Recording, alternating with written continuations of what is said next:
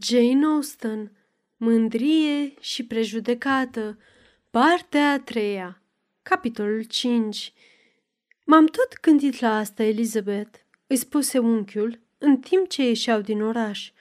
Și, sincer, după o reflectare profundă, sunt mai înclinat să judec întâmplarea precum sora ta cea mai mică.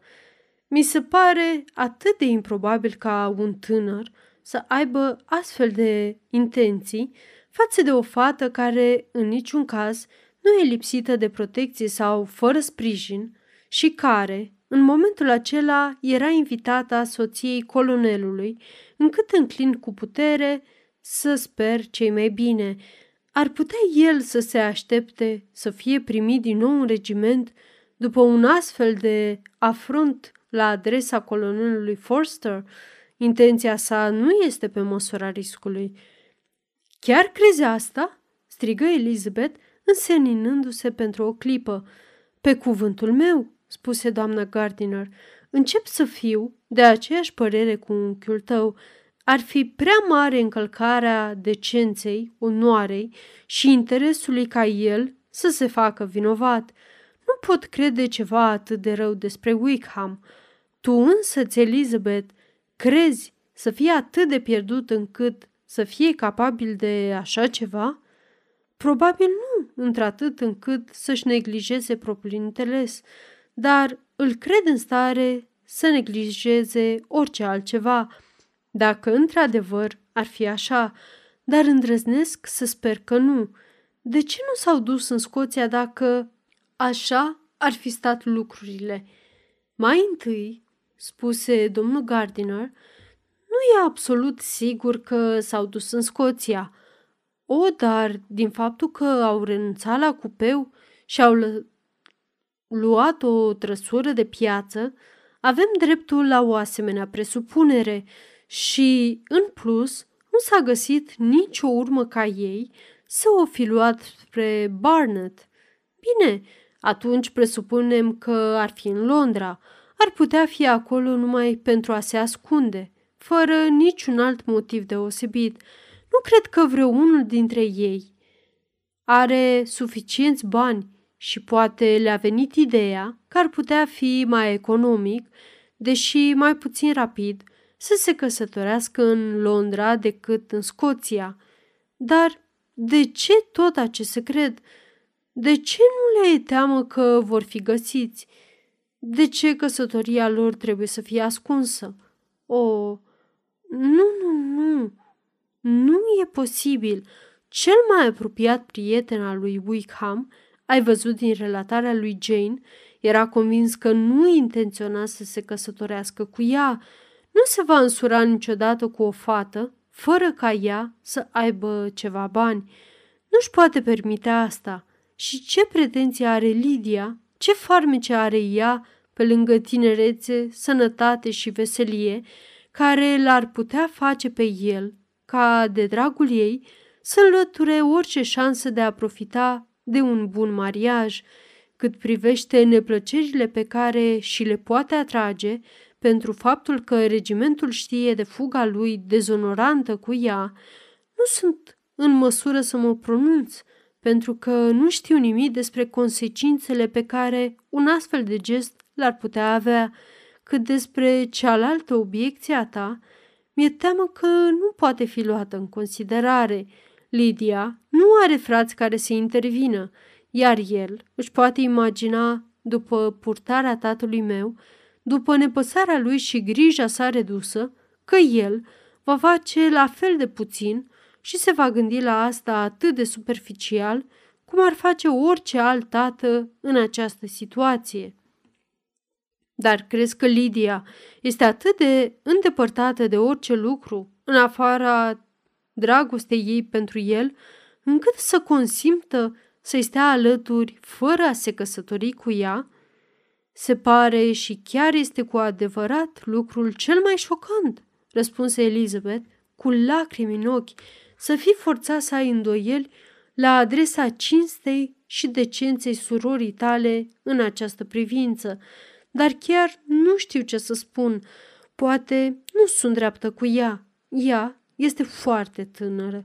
Nu a fost niciodată învățată să se gândească la lucruri serioase, iar în ultima jumătate de an, ba chiar de un an, nu s-a ocupat decât de distracții și capricii. I s-a permis să-și petreacă timpul în modul cel mai lejer și frivol cu putință și să ia în considerație drept bun orice lucru care i-ar fi ieșit în cale.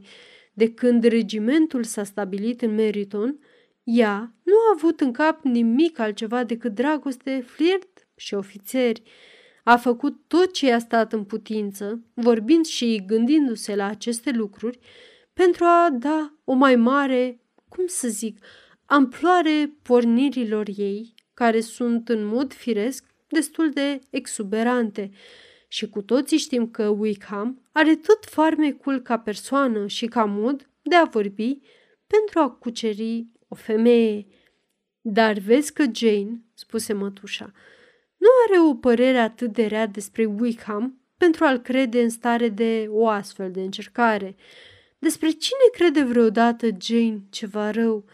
Și oare pe cine, oricare ar fi comportarea anterioară, l-ar crede ea capabil de o astfel de intenție până s-ar dovedi acest lucru. Dar Jane știe la fel de bine ca și mine cine e Wickham cu adevărat. Amândouă știm că el e un depravat în toate sensurile cuvântului, că nu are nici integritate, nici onoare, că este pe cât de înșelător și fals, pe atât de insinuant. Și tu chiar știi toate acestea?" strigă doamna Gardiner, a cărei curiozitate legată de sursa de informație a lui Elizabeth era foarte mare. Da, într-adevăr, replică Elizabeth roșind. Ți-am spus într-o altă zi despre purtarea sa ingrată față de domnul Darcy. Tu însăți, când ai fost ultima oară la Longbourn, ai auzit în ce fel vorbea el despre omul care i-a arătat atâta îngăduiță și generozitate. Și mai sunt și alte lucruri despre care nu am dreptul, care nu pot fi încă spuse. Dar minciunile sale, în legătură cu întreaga familie de la Pemberley, nu au sfârșit. Din ce îmi spunea despre domnișoara Darcy, eram încredințată pe deplin că e mândră, distantă și dezagreabilă. Totuși, el știa că e exact contrariul. Trebuie să fii convinsă că e la fel de amabilă și nepretențioasă pe cât am descoperit noi înșine. Dar Lydia nu cunoștea nimic din toate astea. Poate fi ea atât de indiferentă la ceea ce și tu și Jane se pare că ați înțeles atât de bine? O, da, ăsta e cel mai mare rău lucru dintre toate. Cât am fost în Kent și am văzut atât de des pe domnul Darcy și pe prietenul său, locotenentul Fitzwilliam, nu am dat prea multă atenție adevărului și când m-am întors acasă, regimentul urma să plece din Meriton într-o săptămână sau două.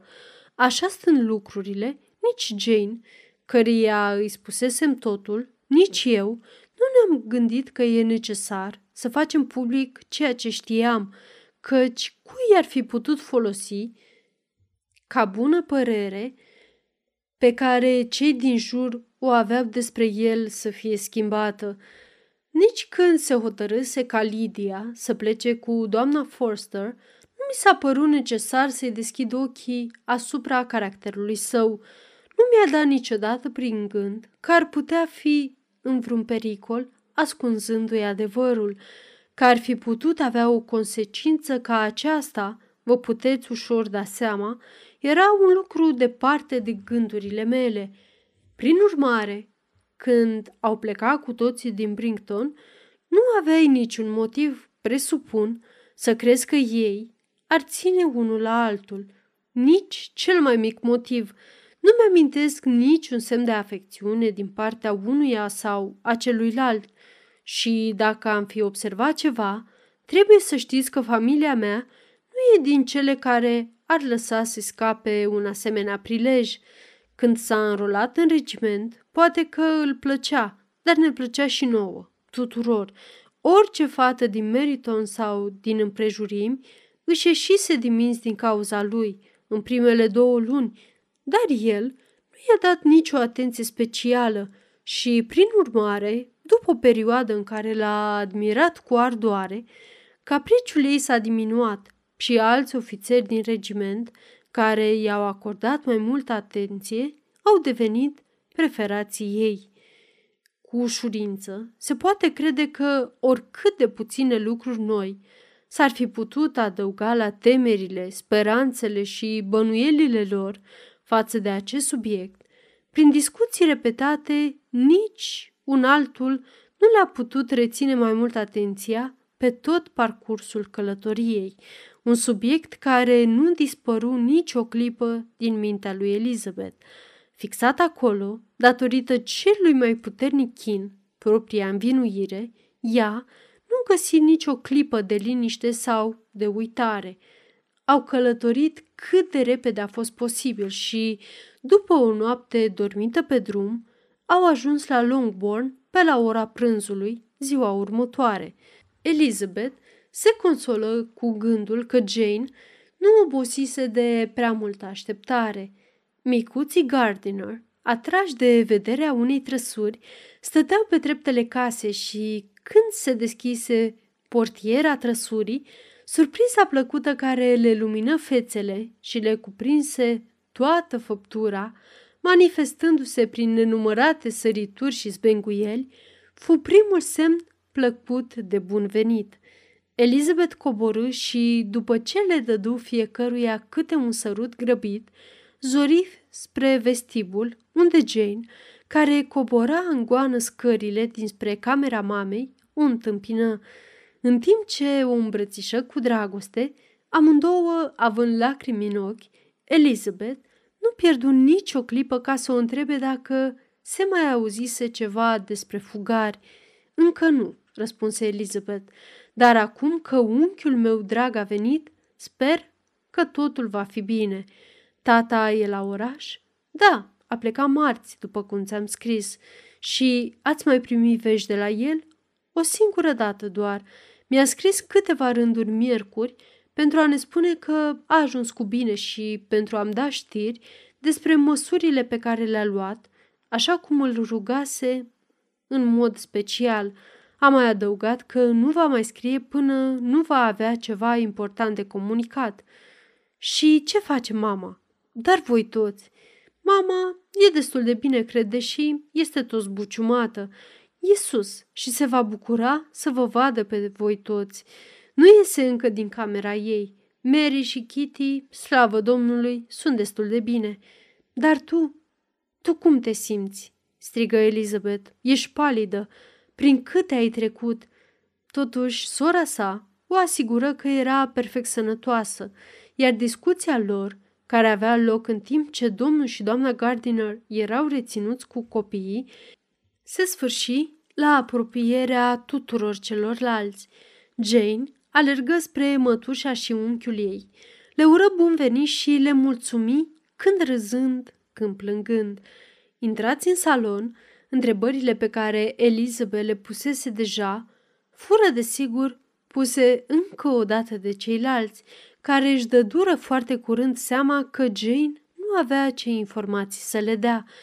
Totuși, optimismul pe care îl insufla inima ei, plină de bunătate, nu o părăsise.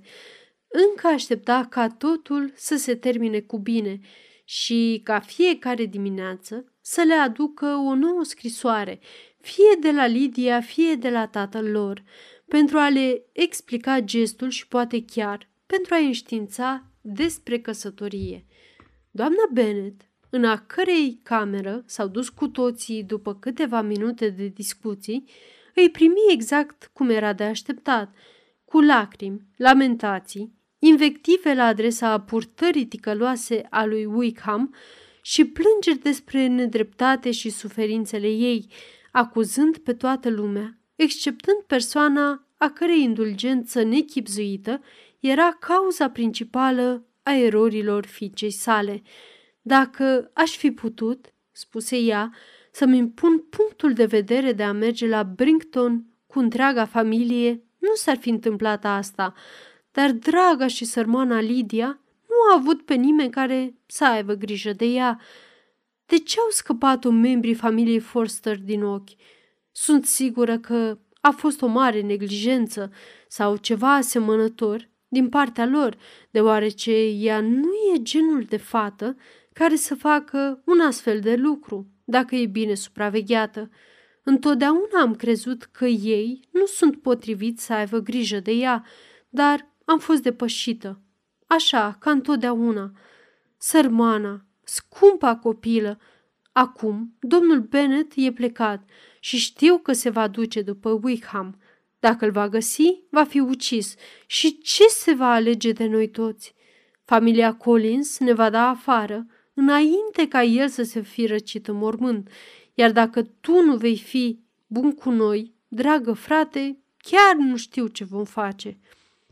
Toți protestară la usul unor gânduri atât de îngrozitoare, iar domnul Gardiner, după ce îi dădu asigurarea întregii afecțiuni pentru ea și pentru familia ei, îi spuse că îl va ajuta pe domnul Bennet în orice încercare de a o găsi pe Lydia. Să nu te alarmezi fără rost, adăugă el, deși e bine să fim pregătiți pentru ce e mai rău. Nu e nimic care să ne facă să luăm totul drept sigur. Nu e nici o săptămână de când au plecat din Brington. În câteva zile, poate vom primi ceva noutăți de la ei și dacă nu vom ști că nu s-au căsătorit și nici nu au intenția să o facă, să nu privim totul ca pe o cauză pierdută. De îndată ce voi ajunge în oraș, voi merge la cumnatul meu și îl voi convinge să vină cu noi acasă în Grace Church Street să ne sfătuim asupra a ceea ce avem de făcut.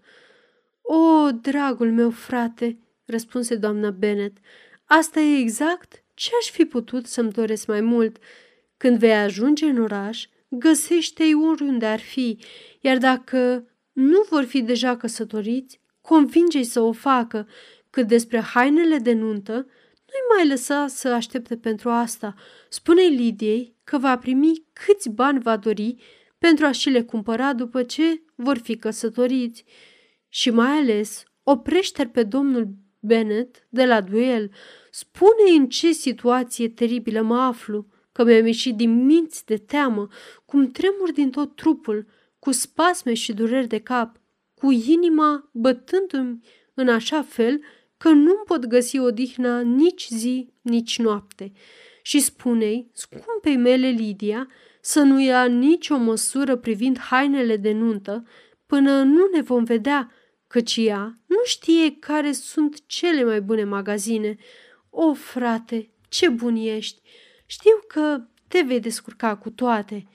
Dar domnul Gardiner, deși o asigură încă o dată de întregul său sprijin în această situație, nu putu să nu-i recomande să se liniștească atât în ce privește speranțele, cât și în privința temerilor sale.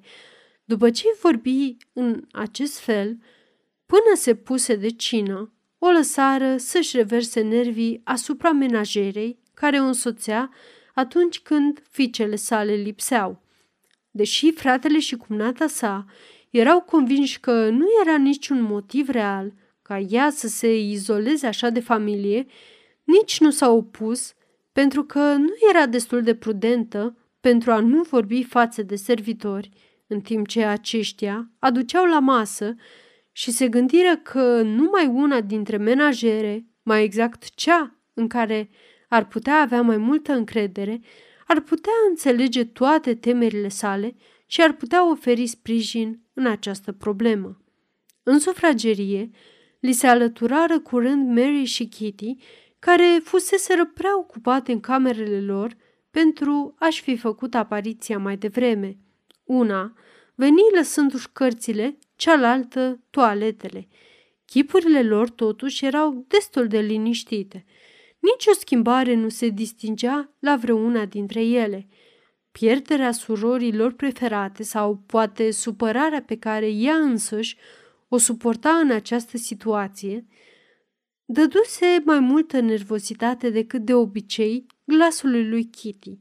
Cât despre Mary, era destul de stăpână pe situație, pentru a-i șopti lui Elizabeth cu o expresie de meditație profundă imediat după ce se așezară la masă. Este o situație tare nefericită și probabil se va vorbi mult despre ea, dar trebuie să înfruntăm valul de răutate și să punem în rănile fiecăruia balsamul consolării, ca între surori. Apoi, observând că Elizabeth nu părea să-i răspundă, adăugă, oricât de trist ar fi acest lucru pentru Lydia, trebuie să învățăm această lecție folositoare și anume că pierderea cinstei unei femei este irreversibilă, că un singur pas greșit o va aduce la o ruină perpetuă, că reputația e un lucru la fel de fragil pe cât e de frumos și că nu se poate comporta niciodată îndeajuns de prudent față de cei nedemni de sex opus. Elizabeth își ridică ochii cu uimire, dar era prea chinuită pentru a-i putea răspunde ceva. Mary continuă totuși să se consoleze cu astfel de lecții morale, desprinse din nenorocirea prin care tocmai treceau. După amiază, cele două domnișoare Bennet, mai mici, li s-a permis să se plimbe libere timp de o jumătate de oră, iar Elizabeth întrevăzu imediat ocazia de a cere mai multe informații pe care Jane era la fel de dornică să îi le dea. După ce deplânseră amândouă urmarea dezastruoasă a acestei întâmplări, pe care Elizabeth o considera drept sigură, iar domnișoara Bennet nu putea considera în întregime imposibilă, cea din tâi continuă subiectul zicând – dar spune-mi absolut totul despre asta, tot ce nu am auzit încă. Dăm și alte detalii. Ce a spus colonelul Forster? Cum de nu și-au dat seama de nimic înainte ca fuga lor să se producă? Trebuie să-i fi văzut mai mereu împreună. Colonelul Forster a recunoscut adesea că bănuise oarecare implicare, în special din partea Lidiei, dar nimic care să-i dea de gândit – sunt atât de necăjită pentru el. S-a purtat extrem de amabil. Avea de gând să vină pe la noi pentru a ne asigura de simpatia sa înainte să fie avut cea mai vagă idee că nu ar fi plecat în Scoția. De îndată ce a auzit acest zvon, s-a grăbit să vină în coace. Și Danny era convins că Wickham nu intenționa să plece. Colonelul Forster S-a întâlnit personal cu Deni? Da, dar când acesta l-a întrebat, Deni a negat că ar ști ceva despre planul lor și nu i-a spus ce gândea el cu adevărat. Nu a repetat convingerea cum că s-ar căsători și din acest motiv sunt înclinată să cred că el a înțeles greșit prima oară și până să vină colonelul Forster în persoană, nimeni dintre voi nu s-a îndoit. Presupun că ei s-ar putea căsători cu adevărat? Cum era posibil ca o asemenea idee să ne dea prin cap? Mă simțeam prea împovărată, puțin speriată, pentru fericirea surorii mele într-o căsnicie cu el, pentru că știam că purtarea lui nu fusese întotdeauna prea corectă. Mama și tata nu cunoșteau nimic despre asta. Ei simțeau numai că o asemenea căsătorie ar fi imprudentă. Kitty a recunoscut apoi cu un aer de superioritate că știa ceva mai mult decât noi ceilalți, cum că în ultima ei scrisoare, Lydia se pregătea pentru un asemenea pas. Se pare că ea știa că ei se iubesc de multe săptămâni, dar nu dinaintea plecării ei spre Brington? Nu, cred că nu. Ți s-a părut că domnul colonel Forster gândea rău despre Wickham? Îi cunoștea el caracterul cu adevărat? Trebuie să-ți mărturisesc că nu a vorbit la fel de frumos despre Wickham cum o făcuse prima dată. Îl considera imprudent și risipitor. Și de când acest trist eveniment a avut loc, se spune că el a plecat din Meriton cu datorii mari, dar eu sper că asta nu e adevărat. O, oh, Jane, dacă nu ar fi păstrat secretul, dacă am fi spus ce știam despre el, nu s-ar fi întâmplat nimic. Poate ar fi fost mai bine, răspunse sora, dar a etala fostele greșeli ale cuiva, fără a ști care sunt gândurile în prezent, poate părea ceva nejustificat. Noi am făcut-o cu cele mai bune intenții. A putut colonelul Forster să vă repete detaliile din scrisoarea Lidiei către soția sa? A adus-o cu el să o vedem. Jane o scoase din punguța ei din buzunar și o dădu lui Elizabeth. Iată conținutul ei. Draga mea Harriet, vei râde când vei afla unde am plecat și nu mă pot opri să nu râd și eu gândindu-mă la surpriza pe care o vei avea mâine dimineață pe când eu voi fi lipsă. Plec spre Gretna Green și dacă nu poți ghici cu cine, te-aș crede o naivă pentru că este singurul bărbat din lume pe care îl iubesc și e un înger. Niciodată nu aș fi fericită fără el, deci nu mi-o lua în nume de rău că plec. Nu trebuie să trimiți nicio vorbă la Longbourn despre plecarea mea, dacă nu vrei, pentru că surpriza va fi și mai mare când le voi scrie și voi semna cu Lydia Wickham. Ce glumă reușită va fi! Abia pot scrie din cauza râsului. Te rog să mă scuzi față de Pratt, pentru că nu mi-am onorat promisiunea de a dansa cu el în această seară. Spune-i că sper că mă va ierta când va afla totul și spune că voi dansa cu mare plăcere cu el la următorul bal la care ne vom întâlni. Voi trimite după lucruri când voi ajunge în Longbourn, dar aș vrea să-i spun lui Sally să facă un șliț mare rochiei mele de muslin, care nu era gata înainte să-mi împachetez lucrurile. La revedere! Transmite dragostea mea colonelului Forster și sper că veți bea pentru reușita călătoriei noastre. Prietena ta sinceră, Lydia Bennet. O, necugetata, necugetata Lydia, strică Elizabeth când termină de citit. Ce scrisoare e asta să fie scrisă într-un astfel de moment? Dar, în cele din urmă, denotă că ea vorbea serios despre obiectul călătoriei. Orice ar fi convins-o el să facă mai apoi, e clar că, din partea ei, n-a fost vorba de niciun plan rușinos. Bietul tata, cât trebuie să-l fi costat. Nu am văzut pe nimeni atât de uimit în toată viața mea. Nu a putut să vorbească deloc mai bine de zece minute. Mama s-a simțit rău imediat și toată casa era debusolată. O, Jane!" strigă Elizabeth. Mai există vreun servitor care să nu fie aflat întreaga poveste până la sfârșitul zilei? Chiar nu știu. Sper că mai rămăsese, dar să ascunzi atâta timp e prea dificil. Mama era isterică și, deși m-am străduit să fac pentru ea tot ce îmi stătea în putință, mă tem că nu am făcut atât de mult pe cât ar fi trebuit. Oroarea de ceea ce se putea întâmpla aproape că îmi luase mințile. Sprijinul pe care i l-ai dat te-a marcat. Nu arăți bine. O, oh, dacă aș fi fost cu tine, nu ai fi suportat toate grijile și temerile. Mary și Kitty au fost drăguțe și ar fi împărțit cu mine toată grija, dar nu am crezut că e bine nici pentru una, nici pentru cealaltă. Kitty e slăbuță și delicată, iar Mary învață atât de mult încât orele ei de odihnă nu trebuie tulburate. Mătușa Phillips a venit la Londra marți, după ce a plecat tata și a fost atât de bună să stea până joi cu mine. A fost spre binele și ușurarea noastră, a tuturor, și doamna Lucas a fost foarte drăguță.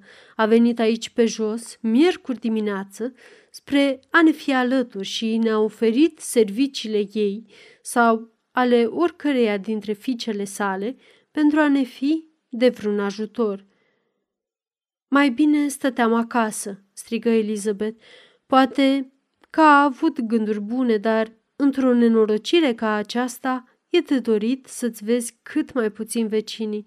Sprijinul e inutil, iar mângâierea de nesuportat. lasă-i să se bucure de la distanță și să fie mulțumiți. Apoi, Elizabeth trecu la întrebări asupra măsurilor pe care tatăl ei intenționa să le ia la oraș pentru a-și regăsi fica. Voia, cred, replică Jane, să meargă la Epson, locul unde ei au schimbat ultima oară caii, să întâlnească pe surugii și să încerce să scoată ceva de la ei. Scopul principal era să descopere numărul trăsurii de piață cu care au plecat din Clapham. Venea cu un pasager din Londra și, cum credea că trecerea dintr-o trăsură în alta a unui domn însoțit de o doamnă era de remarcat, se gândea să caute informații în Clapham. Dacă ar fi putut cumva să descopere care era casa unde îl lăsase vizitiul pe pasagerul precedent, era hotărât să facă cercetări acolo și spera să nu fie imposibil să afle locul unde se oprise trăsura și numărul acesteia. Nu știu să fi făcut alte planuri, dar era atât de grăbit să plece și atât de tulburat încât mi-a fost greu să aflu fie și numai atât.